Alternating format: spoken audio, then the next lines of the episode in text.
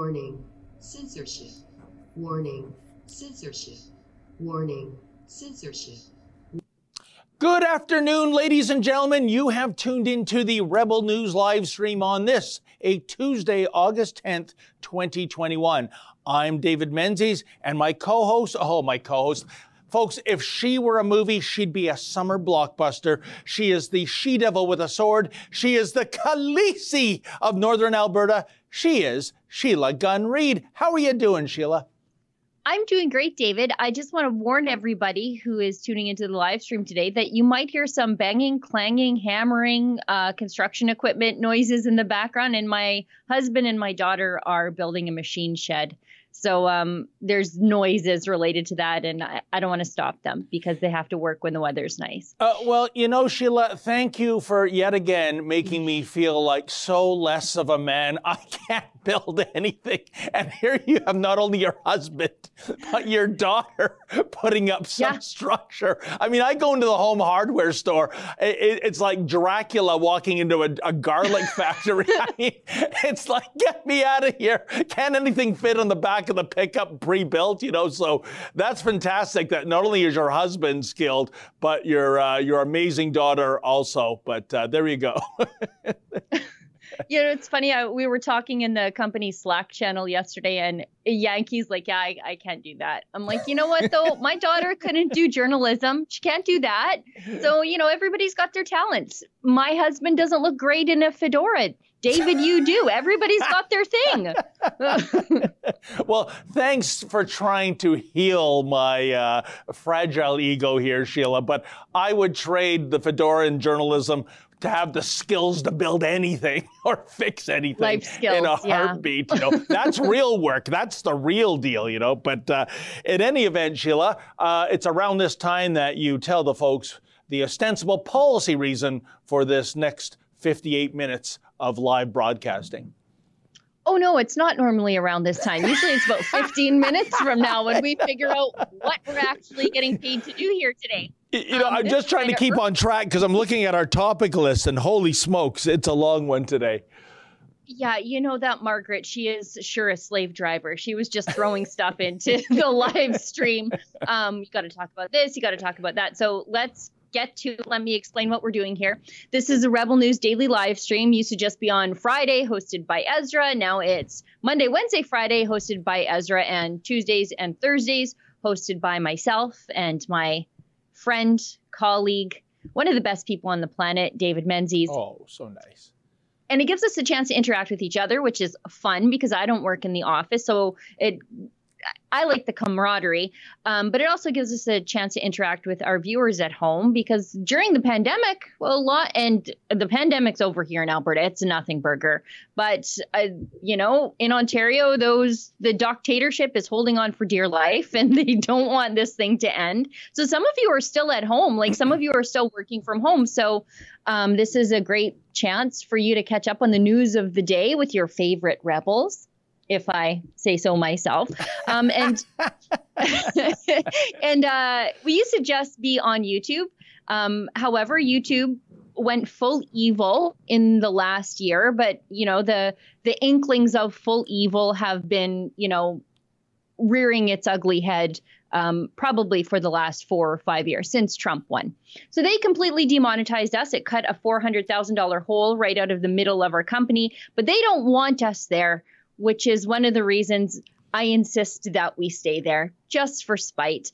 Um, and we have 1.5 million viewers on YouTube that we don't want to abandon. However, Absolutely.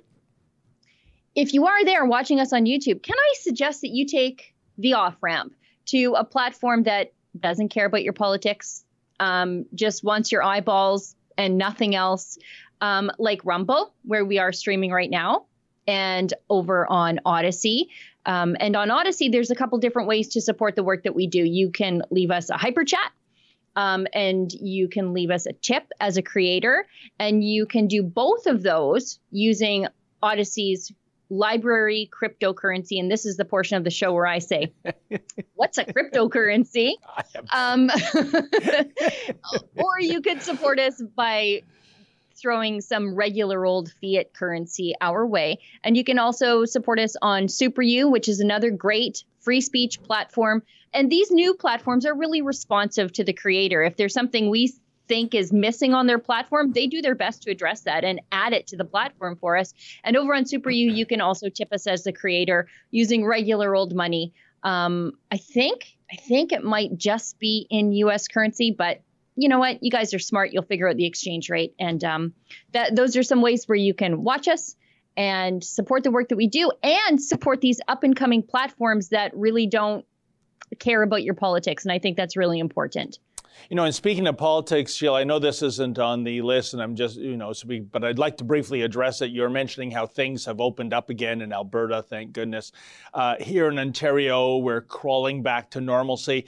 But the thing is, it is just amazing to witness, but not surprising, how the leftist progressive media is already attacking Doug Ford because next year is an election year in Ontario in terms of rushing the openings, in terms of kids going back to school, in terms of not committing to a vaccine passport. And Doug is kind of like, he has the face right now of someone that just smoked a cigar that exploded in his mouth. it's like, what? I, I've been, I've been kowtowing to you guys for years now, right? You know, yeah. Sheila, isn't it amazing that uh, we saw, we all saw this coming, except of course for Doug and his war room, that these people that you are bending the knee to and catering to and kowtowing to in all these press conferences while shutting us out, not even answering questions by yeah. email anymore, and they're already they smell blood in the water uh, to sure. get rid of a progressive conservative government isn't it just amazing, Sheila? They never learn. There's a lesson there that they will absolutely never learn. Never learn it. Um, and it's funny because they're talking about Alberta the same way they talk about Alberta when we uh, privatize liquor sales. Like they're talking about us like it's there's a catastrophe unfolding here and our case counts are rising. And you know what? You're not going to know if those case counts are rising after the 16th, I think it is, because that's when we stop counting uh, oh. asymptomatic cases and we only start counting or even testing people um, if you need hospitalization, that's when we're going to figure out if you have the coronavirus because it's not this dangerous disease anymore. We're treating it like an endemic, like the seasonal flu. And if you get the seasonal flu, you don't run off and get tested for the seasonal flu. You're just like, well, I'm sick. I'll take the day off work and we'll figure it out later. There's no, there are going to be no isolation and quarantine measures here if you're like a, if you are someone who has it, if you're someone who's been exposed to someone who has it, we don't care anymore. And so the uh, daily case count necromancy is finally coming to an end.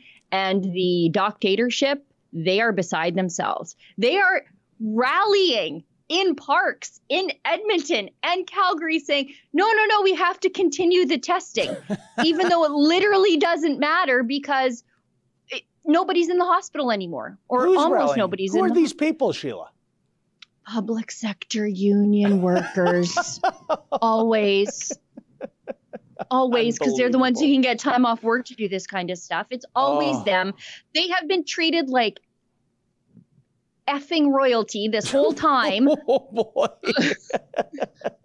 I, I did my best not to swear there because it was coming. It was like right there. But they have been treated like royalty this whole time. They've been treated. They've been, you know, people have banged pots and pans to celebrate them. They've been getting raises upon raises. They're essential workers. They got into Costco before everybody else. They are special open hours in certain stores for them they've done well during this pandemic while everybody else suffered. And now they're out there rallying for the extension of the pandemic because while they say, oh, we don't want more restrictions, what do you think your constant case counts lead to? Yeah. You're, you know, that's the end goal here. So, you know, I can see three steps down the road. I'm not stupid. And yeah, they're out there wanting more restrictions while everybody else is looking at us saying, boy, I wish we were like Alberta. Our public sector unions say we want more, more, more. Yeah, and meanwhile, the biggest of the big, uh, the Costco's, the Walmart's, business as usual. Actually, business not as usual. It's extraordinary uh, when you shut down the competition, and other places where people congregate. Oh, such as churches uh, get seized, fenced off, locks changed under threat of contempt of court if you go into your own place of worship. absolutely appalling. And I guess that's a segue. We have a couple uh, of uh, church stories, and I think. Yeah, we just have breaking news, so we oh. have to oh. sort of throw throw the the plan in the garbage a little bit. We need yeah, to react here because we have breaking news. Oh my goodness, look at that. Breaking New York Governor Andrew Cuomo resigns amid a barrage of sexual harassment allegations a year after he was hailed for his leadership during the darkest days of COVID 19. Oh, you can tell that's an Associated Press uh, story because yeah. his leadership, he, he killed people. He was putting, uh, he, that is outrageous in terms of how he managed the elderly and those that, that were sick. Uh, he was um, a one man super spreader event. And yeah, no, uh, this time last year they were talking about, I think, Sheila, Robert De Niro playing Andrew Cuomo in a, some sort of made for TV movie. I think those uh, uh plans have been scuttled because holy 2019, Me Too is back from the dead, Sheila. And uh, he, uh, he is gone. I have to admit, I got this wrong. I was talking to Lady Manzoy and she said, when do you think he's going to resign? I go, I know these Cuomo types. He's going to have to be dragged out of office. He's going to continually deny, deny, deny. Uh, I'm surprised. I guess the pressure was such that even his own inner circle was leaving. So you had um, Patrick Brown, circa January 2018. Um, you know, doing a one-man press conference crying about his alleged uh, sexual allegations, and there was zero people around Patrick Brown. So um, another one bites the dust, eh, Sheila? Uh, you know, I think Ben Shapiro said it best. He was on, um, oh gosh, I forget. He was on Fox News the other day, anyways, and he said Andrew Cuomo came to grab ass and kill the elderly, and he's all out of the elderly. Um, and that really some summarized like the last two years of Andrew Cuomo. He uh, he should have been forced to resign for all the dead people on his exactly. Watch. That's what should have happened here. But for the left, dead elderly, that's just fine. People's grandparents dying alone um, unnecessarily because Cuomo has shipped off COVID patients to uh, retirement homes, extended care facilities. He did that. But that wasn't what, you know, sealed the deal for Cuomo. It was the Me Too movement. That is that seems to be the most powerful thing in Democrat politics right now is uh, women's harassment. And yep. don't get me wrong, both are important. But as a woman, on the scale of things that are really important in the world, killing people's grandparents are more important than me being sexually harassed. It just is. And, and, you know, Sheila, I'm so furious about that lead in the AP story um, because it didn't have the necessary add on of what we're talking about how Yes, he was hailed as a hero a year ago when we didn't know better. You know, uh, we were thinking COVID was the second coming of Ebola, if you believe some of the hype. But now that we know by shipping elderly, you know, uh, from what you just described, um, he was no hero. Uh, he was an executioner. Why isn't that in the lead of the story? Because I agree, as odious as sexual harassment is, it takes a back seat to killing grandma and grandpa uh, thanks to uh, either ignorance or you know, who knows what his administration was thinking. I'm really upset that he, there's still this nugget of what a great guy he was, at least last year, when the opposite is true. Well, and I think the underlying reason for sending COVID patients to homes that house the elderly and the infirm was so that he didn't have to take help from President Trump. Yes. There was the hospital ship that was yep. sitting in the harbor that yep. went unused. There was the uh, temporary hospital in the conference center that went largely unused. There were other means for Governor Cuomo to deal with the COVID outbreak in his state. Absolutely. But that would have involved taking help from President Trump. And so he didn't. And so elderly died.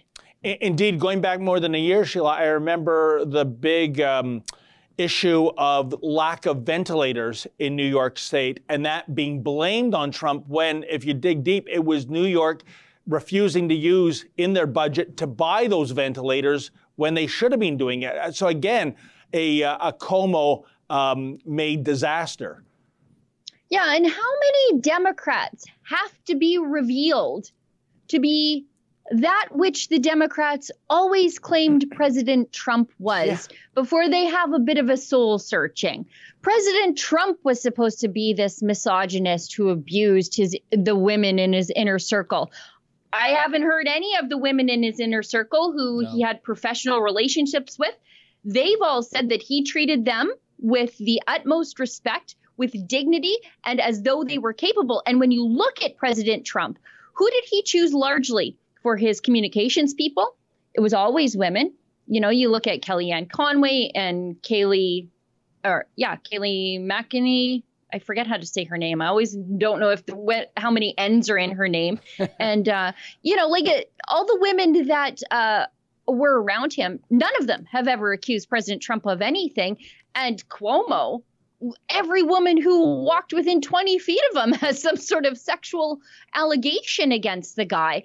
But this is to use, you know, the language of the COVID pandemic, this is endemic of the Democrat Party. Um, you have to look at, uh, you know, the Clintons, Weinstein, Epstein. Yeah. This is something that the Democrats are really good at. And, you know, only, only when it gets to the event horizon where it stands to claim oh you know 20 or 30 other democrats who had high profile relationships with the abuser that's when they cut ties but they let it always get to this point instead of having the uh, 0% toleration for this sort of stuff that most of us have and i can't understand these men in power um, sheila okay. that you know, give unwanted advances uh, to women.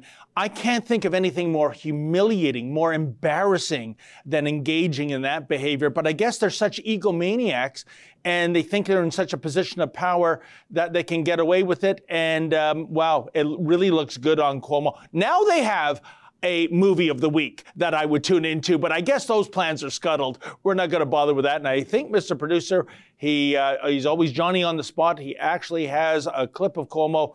Let's check it out. And wasting energy on distractions is the last thing that state government should be doing. And I cannot be the cause of that. New York tough means New York loving. And I love New York. And I love you. And everything I have ever done has been motivated by that love. And I would never want to be unhelpful in any way. And I think that given the circumstances, the best way I can help now is if I step aside and let government get back to governing. And therefore, that's what I'll do because I work for you. And doing the right thing is doing the right thing for you. Because as we say, it's not about me, it's about we. Kathy Hochul, my lieutenant governor, is smart and competent. This transition must be seamless. We have a lot going on. I'm very worried about the Delta variant, and so should you be but she can come up to speed quickly, and my resignation will be effective in 14 days. To my team, Melissa DeRosa, Robert Mujica, Beth Garvey, Stephanie Benton, Dana Carotenuto, Kelly Cummings, Rich Azzopardi, Howard Zucker, Rick Cotton, Janno Lieber, Jack Davies, and the hundreds of dedicated. Wow, Sheila. Yeah, it's not me, it's we. Actually, uh, Governor Cuomo, it's me too. Uh, you forgot that part. Yeah. Why do I get the sense, Sheila, I'm watching this fake emotion? I feel like I'm on a car lot and some guy is trying to sell me a 1971 Ford Pinto. I had to take one of my earbuds out when he was talking because it felt like he was also sexually assaulting my ears. Like his voice just drives me crazy. It just gives me the creeps. Oh um, my goodness, Sheila Gunn Reid's Me Too moment, the audible yeah. version. my ears were harassed by Governor Cuomo. Um, you know, I, I love how he's the martyr here. He can kill a bunch of yeah. grandparents, grope a bunch of women, use his power and the power imbalance to, you know, sexually harass them in the workplace. And he's the martyr and he's stepping down because he loves you. He just yeah. loves you so much. Um, while he was talking there, I wrote a note saying, "Did he molest his speechwriter because I think she quit?" Like I just like I don't I, I don't even know. Like that was really poorly done. But um and I liked the romper room moment at the end there where he's looking in the mirror and he's listing everybody's names. Do you remember that old show where the lady Oh, I do. Yeah. romper room and she was like, I see Peter and I see Johnny and I see Susie. And that's when he was listing the names at the end. I'm like, oh, we're doing romper room. Good. Um, and also I noticed that he he threw in the we there. And I really dislike when politicians do this because yep. no, it's like there's some sort of collective responsibility for the bad things that this guy did. Justin Trudeau does this all the time. It's a learning moment for us. And some people experience some things differently. No, that lady experienced what you did to her. Like they always use this, like, this is a, a as a nation, this is a moment for all of us. And it's like, yeah. no, no, no this is about you and your bad behavior and this has nothing to do with me or david or any of the other people that you listed at the end in your romper room moment. This is about your bad behavior and you're having a moment of accountability and you can't even make it a moment of accountability because you're making it a moment of martyrdom, which is oh, gross. Well said, Sheila. And you know what I thought was too cute by half? That reference to the Delta variant. He can't Ugh. ignore the COVID virus, even in this moment of his own personal resignation. It's almost as though he's saying, Sheila, you know, maybe I misbehaved, but the real monster, it's out there. That's that's where we should be focusing our attention to that yeah. Delta variant. Oh, give me a break already. Yeah, no, he doesn't need to worry about the Delta variant. He already wiped out all the old people. Yeah. You know, don't like, uh, I don't know if someone could do worse handling the COVID outbreak than Governor Cuomo. Like, if you were actively trying to do a terrible job at handling the coronavirus outbreak, I don't think you would have made choices differently than Governor Cuomo but he was too busy also i as it turns out being highly distracted in other parts of his life to make good decisions it sounds like. Mm. and and why 14 days sheila? Isn't that kind of a long goodbye? Yeah what's the point? Like what are you going to accomplish in the next 14 days? Is this like 14 days to flatten the curb of scandal? Like is that the timeline for all of these things now yeah, are we going to see some uh, file folders in the paper shredder? before he leaves those behind. That, that, that's automatically what I assume when I hear somebody of the character of Cuomo uh, saying something that he needs another 14 days to get out of office. I, I think this is uh, CYA time for him as opposed to any kind of governance. I mean, he, he, he's a lame duck right as of right now. So uh, what can he do? But you know what? I say, uh, Sheila, good riddance. Um, then again, uh, given how New Yorkers vote, um, could this be uh, better the devil you know than the one you don't know? Uh, who's going to take his place? Well, and that's the thing. Like, where's the Republican Party in New York on this? You oh. know, like this. This is um, a scandal of international proportions. Yep. If we're if we're only talking about how he handled the pandemic and how many of the elderly died because of his decisions. This is an enormous scandal. And I know you're up against the mainstream media, but still, where are you on this issue? Like, can yeah. you name a high profile Republican in New York? Uh, you know, uh, I have more contempt for these Republicans that are playing by the rules of Queensberry when you're dealing with Democratic street fighters. Yeah. You, you, know, the, the, those Republicans go, well, you know, we've got a bipartisan agreement that should be applauded. I mean, it is pathetic uh, because this is a gift to them if they press the accelerator and uh, it, it, could be the, the basis for yet more support for a turnaround in the midterm elections uh, when, and maybe there are more Democrats, high profile Democrats, uh, to walk the plank too, Sheila. That's but, what I this mean, is about. That's yeah. what this is about. That's why he's saying, I got to go now. And maybe that's why he has this sense of martyrdom, because yeah. he might be actually being martyred by the party to stop the bleeding, because I think it this could get like a little bit more I don't want to say collateral damage because I feel like a lot of them are guilty. Collateral damage is the wrong word, but I think that this could get a lot bigger if it doesn't get ended right now. What do you think? By the way, it's really neither here nor there. But do you, the way his voice was wavering there, was he trying to cry? Was he trying to tear up? Uh, he should have uh, gotten some uh, acting advice from Patrick Brown on that file, who actually got the waterworks going. But Cuomo, I think, is such a shyster that he's incapable of tears. Yeah, you know what? He's got a lot of love, or at least he did until not all that long ago from Hollywood. Oh yeah. Um, they they really loved him. So you know they could have given him an acting coach because that was terrible. that was awful. That was the vibe I got. I might be wrong, but I think he was literally trying to cry and. I think a, so. Yeah, but I don't think this guy would even cry at the ending of Old Yeller. So let's. Uh, Doesn't I don't mean to be gross, but I think, and I know Ezra might have brought this up on the show, but I, you know, it's one of those things that you're just like, I wish I'd ever heard my boss talking about that or knowing that about Cuomo. But I think he has nipple rings, right? Does he oh, have? Oh, I heard. About that. Maybe he that. could have yanked those and shed a tear, like you know, as a warm up. Yes, I didn't he wear a shirt and you could see the impression through the shirt or something like that, or uh, yeah, you yeah, know, yeah. Well, at least he didn't go purple hair. that usually locks that usually walks lockstep with the uh, the extreme body piercing. There ah! we go. Yikes. no. Oh, poor Cuomo. He should have worn his manzier that day. yeah, I was gonna say. Or is it the bro? Anyway, uh, we we shall carry on unless do we have some uh, uh, chats on no, that? No, I think we should we should leave on that note. I think. okay. Well, here's something that I think is even more disturbing than uh, Governor Cuomo, if you can believe it, folks. It is what happened in Seattle uh, on the weekend. It is absolutely shameful. Now, it's a story involving Antifa. The the footage is disturbing.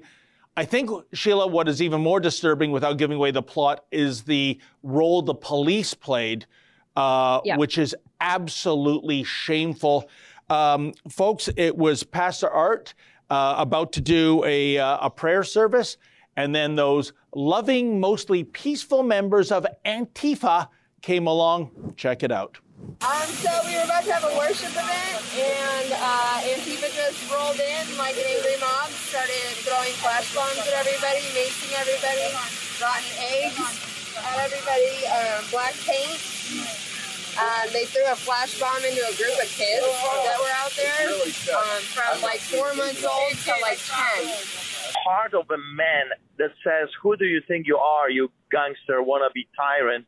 and women, of course, because they know, I'm telling you, Adam, women stood their ground and they said, no, we're not moving. How dare you do this to us? This is our city. So we stood our ground. Uh, people gave their speeches. Of course, I did as well. And we're coming back to the city next uh, to continue. But what is shocking to me is that the police was involved involved in this setup. It was a total setup. Adam Soos here with Rebel News. You all likely know Pastor Artur Pawlowski for his resistance against COVID restrictions and his dramatic roadside arrest. He stayed open and continued to feed the poor, and for it, he was made an enemy of the public. He faced not only police and government oppression, but targeted harassment from members in his own community. For the last little while, he has been touring the United States and he's encountered very little problems. But today in Portland, Oregon, we are seeing shocking footage of an arrangement, a speaking engagement that he was set to be at ostensibly being attacked by Antifa. We joined Pastor Artur Pawlowski on the phone for an update. Uh, Pastor Artur Pawlowski, thanks for joining me. If you could give me a quick update on what happened today. Well, we were invited to Portland, Oregon, and the event started at 12 o'clock, and we were told to do it in a battleship memorial. But later, the police contacted the organizers and they've told them to move just a little bit to the side of the park. And behold, they said to Antifa to come and do whatever Antifa does in that location. It was a Christian event, so it was organized by a number of churches together. I was one of the speakers. Before everything started, the Antifa dressed in black, about 25, 30 of them, started to throw fire bombs on children and women. I mean, can you imagine babies in strollers, fire bombs, um, smoke bombs, uh, tear gas, rotten eggs, and uh, you know the whole craziness. Uh, before even everything started, the police was watching this whole thing, seeing what was going on, the women and children being attacked, and they've done, they did absolutely nothing, nothing. So what we did, we continued with the event in the exact location we said we would at the Battleship Memorial. So I gave a speech over there. I'm going to publish it uh, today and uh, other pastors were speaking as well. And because of the incident, we got invitation to come next week for number of events because you know that's what I love American spirit, the patriotic spirit of you know fighters, resistance, um, the liberty, the you know uh, it's just the heart of a man that says, "Who do you think you are, you gangster, wannabe tyrant?" and women, of course, because they know, I'm telling you, Adam, women stood their ground and they said, no, we're not moving. How dare you do this?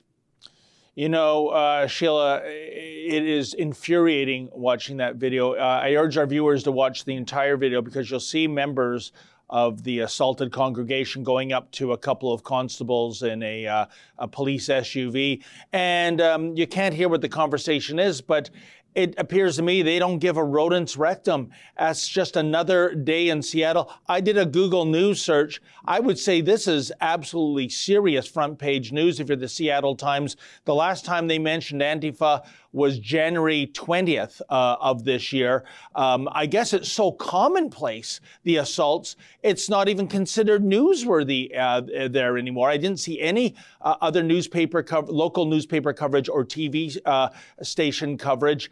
Um, this is, make no mistake, um, this is a Democrat state, this is a Democrat city, and Antifa are basically the militia of the Democrat Party. So you're not going to condemn them.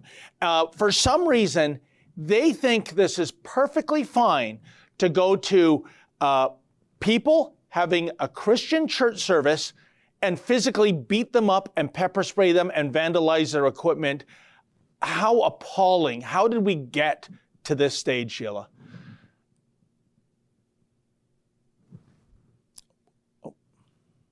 Oh, Can you hear me, David? Yes, I yes? can hear no? you now. Yeah, okay, perfect. Okay, uh, yeah, if you watch the full video, it's really something to see because just seconds before the uh, people from the prayer service go to the police cruiser, like literally on the corner, you can see they're being attacked by Antifa again with pepper spray. And the cops are just sitting in their cars. They don't get out. They don't go chase Antifa, nothing. Like, look at what Antifa's wearing. Can you imagine in your city or my city? I don't live in a city, thank God, but I mean, in the closest city, could you imagine like the people dressed like that, like those stormtroopers there yeah. in eh, coming, it like marching into a park towards innocent law abiding people and the cops not doing anything. They're coming with smoke bombs. They've got pepper spray, which in Canada, if you use that, uh, it's big, big problems. Um, like, look, Antifa is there, pepper sprays them, pepper sprays that guy, and they run away. And look where the cops are. Yep, just ho hum. Uh, I wonder if Dunkin' Donuts is still open right now. You know, Sheila, any police officer with a scintilla of detective skills has to wonder that when you see people in helmets and goggles and completely concealing their identity in black, you know, uh, you know, to use the Bruce Springsteen line, uh, they're going down to the bar wearing trouble on their shirt. You, Yeah. would think that would stand out. But my my point of view is it's not that the cops are dumb. They know there's going to be violence. They know there's going to be vandalism. They their political masters have told them stand down. The Antifa are the good guys. That's what they're being told. And I think it's a no-win situation for the cops because if they apply equal force to Antifa, you know how that's going to play out. Yeah, yeah. And, you know, like it, I, it's equally appalling. You know, you see politicians here in Canada and the media here in Canada saying, oh, Antifa, they're just anti fascist. And so if you're against Antifa, then you must be a fascist by extension. And it's like, no, these guys are wearing black and beating up Christians. That feels pretty um, fascist to me. Like, I was thinking about it the other day about Portland itself, and it's like the capital of Yep. the Antifa caliphate. Um, you know, when you look at the treatment of Christians in Portland, uh, it's like the Antifa Raqqa. Like Raqqa was the capital of the ISIS caliphate, right? And Portland right now is basically run by Antifa and politicians who are either enabling Antifa or scared of Antifa, and the cops are doing nothing. And if you're just a law abiding citizen who wants to practice some of your constitutional rights um, in the United States, God help you because you cannot be literally a Christian in the public square in Portland without getting pepper sprayed in the face and all your stuff wrecked. And, and Sheila, we have to unpack this in terms of the motivation, in terms of why they go after Christians. Because I, I'll make a, a theory here that if that was a prayer group of Muslims in the park, Antifa is not going to do this. So is this about Antifa uh, associating Christianity and the Christian church with white privilege, white supremacy? Is this about Antifa taking a dim view of uh, the congregants? As you can see, nobody was wearing masks. Uh, is it about that, that they like the idea of big government telling us what to do? How do you uh, decompartmentalize why Antifa would attack these peaceful people just um, embracing their constitutional rights? It's I think it's the same reason why government frequently attacks Christians. Um, and you know we've seen with Pastor Art, we've seen with Pastor Coates, we've seen with Tim Stephens. These are men who you cannot bring them to their knees in front of the golden calf of government. You just can't. And so their morality will never come from government. It will never come from a political party. They might vote for a political party they think best aligns with their particular Christian worldview. But for them, they are governed in all things by God, by the Bible, by the Word of God, by Scripture. And so um, they really, if you are a big government authoritarian, the meek, mild mannered, Bible believing Christian is your worst enemy because you cannot change them. You cannot.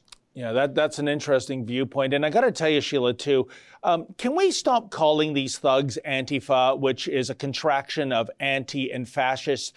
Look at the tactics they use physical violence, pepper spray, vandalism, arson.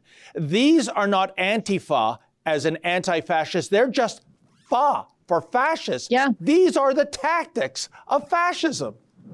Yeah, these are Democrat shock troops. That's Yep. all.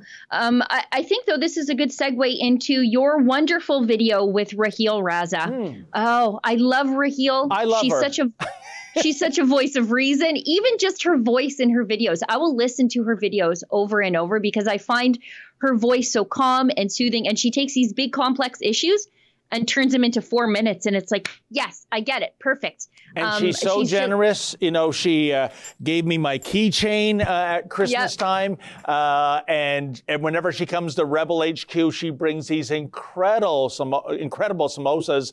Um, and uh, she is just a genuine, loving person who I think wants to have, wants to make the world work, essentially, Sheila. Yeah. And, uh, you know, isn't it incredible? I mean, Raheel Raza is a Muslim, and Yep. here she is speaking out in defense of Christian churches, whereas our elected leaders, AWOL.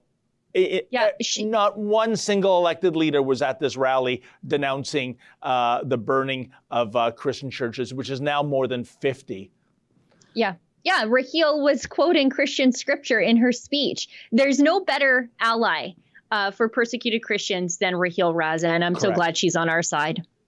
Well, let's take a look at some of the footage from a rainy Saturday. Disappointed and I'm very disturbed. You know, today was a day when I had another commitment, but I decided to come here because as a Muslim, I feel it's very important for those people who are not part of the Christian faith to speak out in support of what is happening. Because I know that when, let's say, if a mosque, God forbid, was burned, the entire country would have been up in arms about Islamophobia and the politicians would all have been here and they would have been speaking. If this happens to any other community, they are there. Why is it that the Christians are sort of sidelined as though they are a minority when they're not? Yeah, I'm trying to understand the narrative. You're quite right. I mean, I remember a few years ago, the hijab hoax, just based on an assumption something bad happened. It was later debunked. Well, you actually had the prime minister flying into Toronto to uh, decry that. What is going on here in terms of the religion of Christianity is, I guess, fair game, and if bad things happen, oh well, people shrug. But if these were synagogues, if these were mosques, if these were Hindu temples, there'd be, a, I, I think, a royal commission struck by now. Yes, you know, a place of worship is sacred. It doesn't matter which faith it belongs to, but it should be the same for all communities, for all people of faith. You know, churches are an integral, sacred part of the Christian faith. If churches are being vandalized, and we're not talking about one church, we are talking about dozens of churches, and we're talking about this over a period of time. I mean, you know that because you have covered it. And I've been watching this and I've been burning inside that why isn't anyone doing anything about this? Why aren't they speaking about it? There are MPs and MPPs in this particular riding who should have been here speaking today. They should have shown, shown support. Maybe we can't do anything physically, but we've got to show support for our Christian brothers and sisters. They are our brothers and sisters in humanity. Oh, I totally agree. And Raheel, I guess we have to look at the issue through the lens of the unmarked burial graves of uh, Indigenous residential students. And yet, by the same token, many of these churches that have been burnt to the ground were on Indian reserves. These were their community centers. These were places where people got married, where uh, burial ceremonies took place. They didn't want these churches burnt down. So, what is fueling this arson? Given that I think this is re victimizing those in the Native community. It is, definitely. And I don't think that there has been a deep enough investigation done to find out what is happening. It's sort of brushed aside. You know, that, okay, it's happening, so a church is burned, so big deal. And I want to tell you something very poignant where the hate comes in. I posted this event on Facebook, and somebody, very educated, eloquent, I mean, I'm not talking about, you know, somebody who's not educated, wrote a note, not, not a Muslim, uh, not a Christian, wrote a note saying churches are, uh, you know, all funded on dirty money. I mean, something very, very nasty. And I thought to myself, this is what leads to hate. You can't make generalized statements. Yes, there have been problems with the residential schools. Yes, but these problems can be solved by dialogue. They are solved by pressuring our politicians. Burning of churches is not a solution to any problem. 100%. And I think one of the most profound things. You know, and Sheila, here's the question I ask you and our audience. Um, where are the words of outrage from Public Safety Minister Bill Blair, from RCMP Commissioner Brenda Lucki, from Prime Minister Justin Trudeau? It's the three monkeys see no evil, hear no evil, speak no evil. In fact, actually, it's worse than ignoring it uh, because our very own Drea Humphrey last month in uh, Vancouver was trying to scrum Prime Minister Trudeau on this. Not only did he not answer uh, the question, why won't you condemn the burning of these churches, but one of Trudeau's goons manhandled uh, Drea out of the way like uh, she was some vermin uh, at, at, the uh, garden party. Um, this is sickening uh, on two levels. Like I said, the actual vandalism and arson, and the complete silence from our elected officials. Yeah, Bill Blair's too busy uh, scapegoating hunters, farmers, you know, for escalating gang crime that seems to be exceeding your coronavirus deaths in Toronto for really? some reason. He's, I mean, that's where his focus is. He's not focusing on these um, church burnings. There's another one that happened over the weekend that it, it they're becoming so frequent that it feels normalized at this point. Um, our web team has done a really great job of documenting these things. Great job, Margaret and Dave. You guys don't get enough kudos, um, but we know how hard you work. Uh, RCMP investigating arson at Fox Lake Community Church in northern Alberta. 55 kilo- sorry 550 kilometers north of Edmonton. The RCMP told media in a statement that emergency crews responded sometime around 10 p.m. on Saturday night after reports of fire at the Fox Lake Community Church. Um, the building is still standing but sustained significant damage to the interior, RCMP said. A fire investigator attended the scene was able to determine that the fire was, of course, deliberately set. Um, we have a petition, uh, saveourchurches.ca to those three monkeys who don't seem to care about what's happening to Christian churches, um, to recognize the burning of churches as acts of hate and terrorism. But also, we have uh, a reward at Find the Arsonist. Uh, is it .ca or .com, Justin? I forget which one we have there. But if somebody has information leading to the um, identity of the arsonist com. Thank you. Findthearsonist.com. So the identity of the people who are setting these fires deliberately and committing these acts of hate and terrorism. Uh, you can submit your tips at findthearsonist.com. And uh, the boss man is putting up $10,000 of his own money to find the person responsible for the burning of these Christian churches, which is a heck of a lot more than the Canadian federal government is doing. Oh, 100%. Oh, the Canadian federal government. Let's talk about Justin Trudeau's best pal, Gerald Butts. He doesn't condone the arson, but he understands it, Sheila. Could you imagine yep. someone in that position uh, saying, uh, well, I don't condone the burning down of that mosque, but I understand it.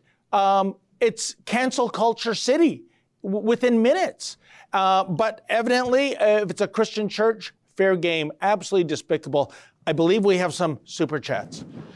Yeah, that's like Cuomo saying, or people defending Cuomo saying, you know, I don't condone all the groping and sexual harassment that he did. However, I understand it based on how that lady was dressed.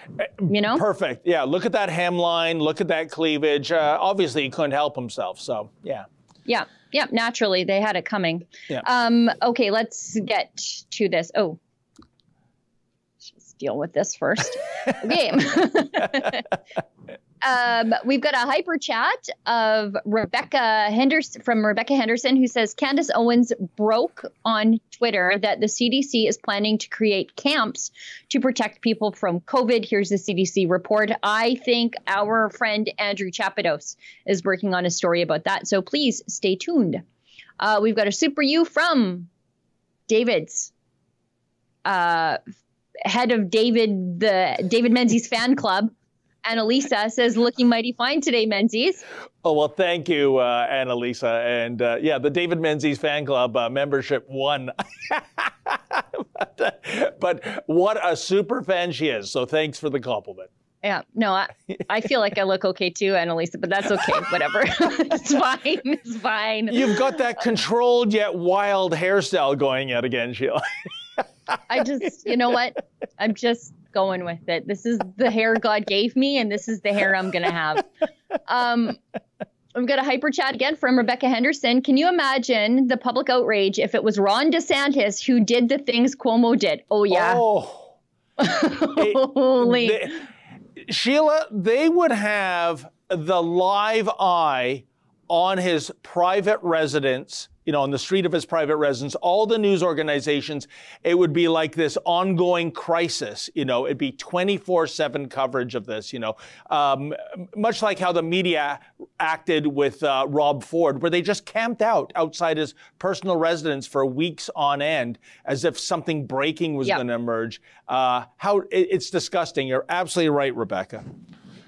And to to add to that, I think a lot of the criticism would be coming from Republicans. you know, who have some sort of standard of behavior. Um, it's, she also goes on to say he would be forced to resign once the allegations came out and would be rightfully facing jail. Apparently, it's only okay to sexually assault people if you're on the on the left. Where are the so-called feminists? Oh, the so-called feminists are oogling Justin Trudeau's socks. That's what they're doing. Um, we saw this all unfold once already with Justin Trudeau making excuses for his gropey behavior, the kokanee grope, where he um, sexually harassed a female journalist uh, years ago and said that he would not have groped her if he had realized that she actually had a voice, if she had a way to fight back because she was a journalist and and uh, uh, an op-ed was published later on.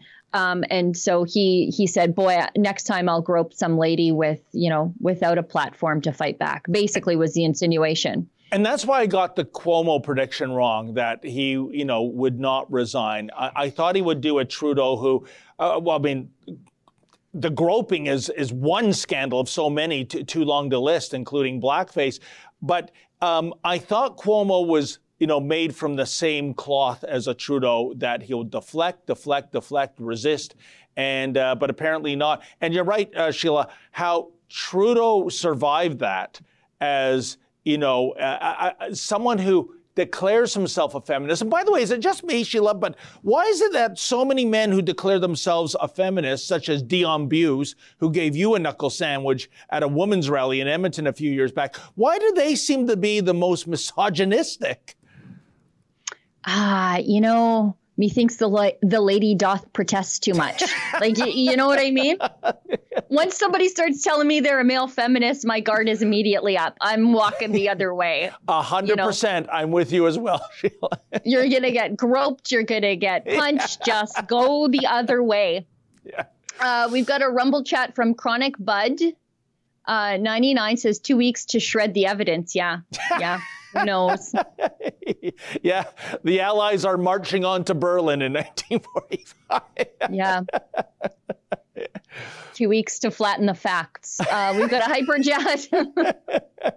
we've got a hyper chat of one dollar from Aqua Skies three six three six. How many senior citizens did he kill? I don't think we'll ever fully know the Yeah. extent of the seniors that were exposed and who ultimately met an untimely demise because of the actions of Governor Cuomo. But if he had an ounce of shame, he would have resigned then instead of now. Yeah, and don't expect the likes of American press uh, to, uh, de- you know, d- take a deep dive into those numbers, Sheila. They're they're still uh, talking about his heroism of last year during the uh, initial pandemic outbreak. What? It's unbelievable.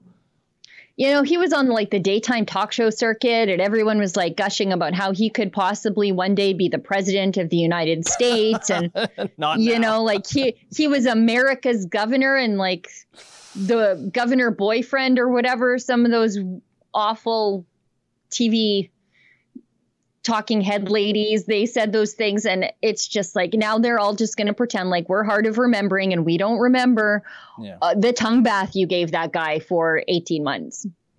Unbelievable. Um, we've got a rumble from Chronic Bud 99. This was gross to see Antifa and the useless cops there. Yeah, it was gross. Yeah. Uh, we've got a hyper chat from History Club World. It seems the Democrat Party is in a free fall. I'm not sure. They're they're pretty well protected by the mainstream media and big tech and you know big corporations, woke corporations. Cuomo is out for his creepiness. Newsom appears to be facing a successful recall and job loss. Biden seems to be in his old age. Yeah, we'll see. Yeah, at the same time, Sheila, I get a vibe uh, from my American friends that there's something in the air that I think Oh, I by the so. time the midterms come along, um, there's going to be a reality check, uh, especially as the cost of living keeps increasing, especially after you're getting Marxist progressivism shoved down your throats. And by that, I mean critical race theory being taught in schools where you have enormous number of parents coming to school board meetings demanding the end to that. I think there's something in the air that suggests some hope. Uh, Like I said, it'd be nice if so many Republicans would, you know, get a fighting spirit, you know, and get in the game. But um, I think there could be a real reality check to these Democrats uh, come the midterms. Yeah, you know, we might see the needle move a little bit when some of these bad Democrat ideas start affecting Democrat families because some of Joe Biden's early dumb ideas and early decisions affected people who largely vote Republican, like the cancellation of Keystone XL. So once we see the trickle down of that sort of stuff, uh, we might see some Democrats get mugged by reality. Here's hoping, right? Yeah, well, I mean, right off the bat, um, what what is the cost of gas now uh, since the Biden administration took place? Uh, Um, I believe it's at least one third more than at the end of uh, Trump's reign. Uh, so right off the bat, and that's not just the cost to fill your tank; it's it adds to all the costs of goods that get onto the shelf. I mean, even if you don't own a car and you ride your bike everywhere, when you buy that toothbrush from the pharmacy, how do you think it got on the shelf? It came off the back of a truck. So the costs keep going. And I think that's going to drive this. All these um, idealistic, um, uh, you know, virtue signaling policies in the name of the greater good. Once it starts hitting more and more Americans in the pocket, once you have more problem paying your mortgage, I think there's going to be a backlash, Sheila. I do too. Um, we should get through some of these because I can't stay late today because I have a fight the fines interview right after we get off air, like five minutes after. So Okay. I'd love to stay and talk. You know that I would, but uh, I have sort of double booked myself. Um, we've got a hyper chat from Barry Dutton. He says Tamara Ugolini drove to Oshawa Stan on Sunday for the big open air church service, Freedom Rally, at our lakefront park on Lake Ontario with Pastor Henry Hildebrandt's congregation. It was awesome. Hugs, food, no masks. Everyone was so refreshed. A vaccine injury ceremony, too. Yeah, Tamara's got a video coming up about that, so please stay tuned. Um, she does such a good job at those rallies because that's where we found her. Yes. those are her. Those are her people. So it's good to just throw her back in the mix because th- that's how she came to us. She was just uh, an activist mom out there giving her for freedom, and we thought she's a great hire, and uh, let's add her to the army of moms who work for Rebel News. Uh, we've got a hyper chat from History Club World. Do you think there's any separate way for the people to charge the Antifa terrorists without the Portland police? I don't know, because then you have to deal with uh, Democrat prosecutors, right? Uh, sec- go ahead. Yeah, and just the very process, um, Sheila, of History Club World is alluding to, you know, making a citizen's arrest. Look how violent these people What are you are. gonna do? Look how Yeah. weaponized they are.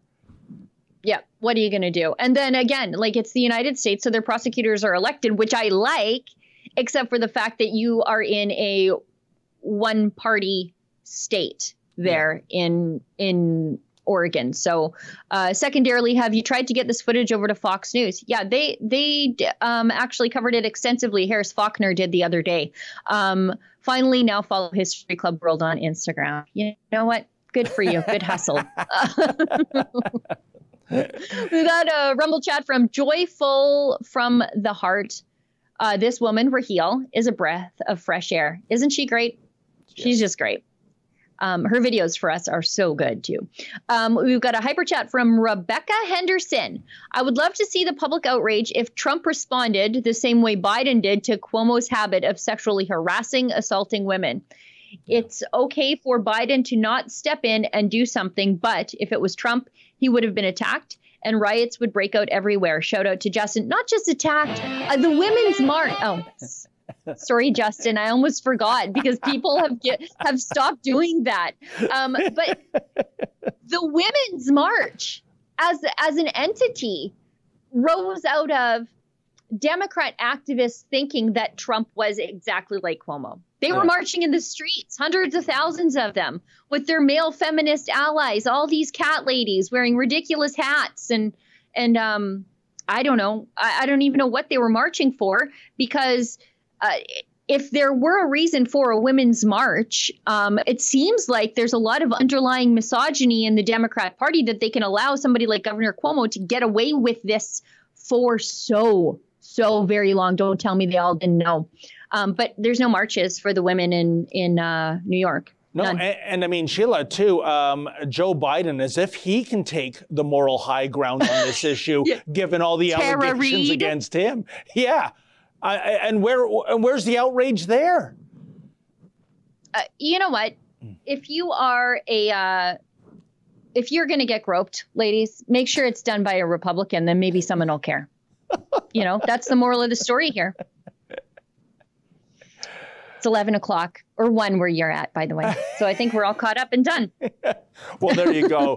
uh, well, folks, thank you so much for tuning in. Thank you to all those that made a donation. We really appreciate that. Uh, Mr. Producer behind the board, Johnny on the spot, as always, my lovely co host, Mhm. Sheila Gunn Reid. Uh, I'm David Menzies signing off. We'll see you again. That's Sheila and I on Thursday. The big boss man, Ezra, he's back in this spot at this time tomorrow. No, he's not. I've just been told because he's so darn busy. Uh, there'll be somebody else here, but you'll get full market value. Um, in the meantime, stay sane.